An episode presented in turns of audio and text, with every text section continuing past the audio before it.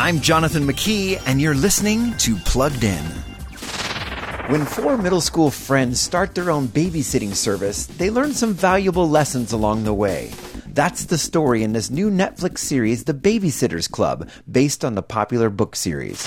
Kristy, I know how much you like to be in control. But Watson, it's gonna be a part of your family whether you like it or not. This modern take on the Babysitters Club series also comes with modern problems. While there aren't any bad words in this TVG rated show, these tweens are worldly wise beyond their years. We get misuses of God's name, as well as stances on many contemporary social issues, such as choosing which pronouns a transgender child prefers. So while the Babysitters Club tackles issues many middle schoolers face today, many parents may disagree with the show's conclusions. Before streaming the latest shows, visit pluggedin.com slash radio. I'm Jonathan McKee for Focus on the Family's Plugged In.